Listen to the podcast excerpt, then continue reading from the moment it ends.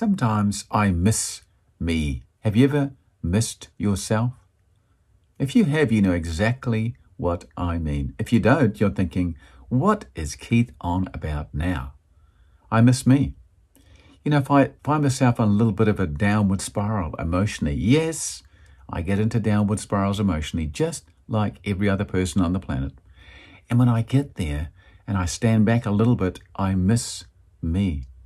I miss the person who smiles a lot. I miss the person who laughs. I miss the person who sings or plays the guitar. I miss the person who feels good and fantastic. I'm, i can kind of almost see them.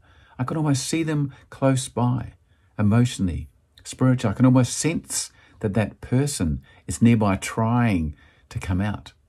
And sometimes we don't want them to come out just yet, do we? We're just having a bit of a down moment and we're not quite ready to go back to the old me, even though we miss me.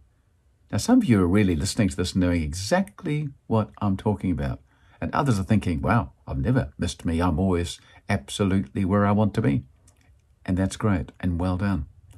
But there are many of us who are not where we always want to be in life, where we find ourselves in little pockets of sadness or hurt.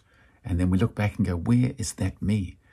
And we claw our way back because we want the person we know we once were, and we want that person that we know that we can be, the person we're becoming, striving to become our entire life.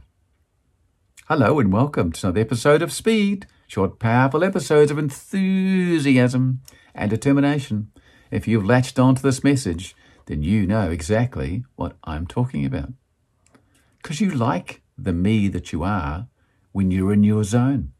Would that be on the sports field? Would that be in a relationship? Would that be in your career? Whether it be physically, whether it be your mental health, your physical health, your financial, you love that me when you get into that mode. And you miss that me when it's not there, don't you? I certainly do. I miss the me when it's not there. I think, where have I gone? What is going on here? And I fight to get it back. And I use messages like this, either speaking them out myself and hearing them, have affirmations, or online through motivational movies, books, friends, relatives, people who can uplift me, people that I know are positive, edifying people. I choose the people carefully that I hang out with because I want the real me to reappear, just like you, I'd imagine. Thanks for watching as always. I hope this message makes sense and I appreciate you watching. Remember, you can do it. Have a fabulous day. Bye bye.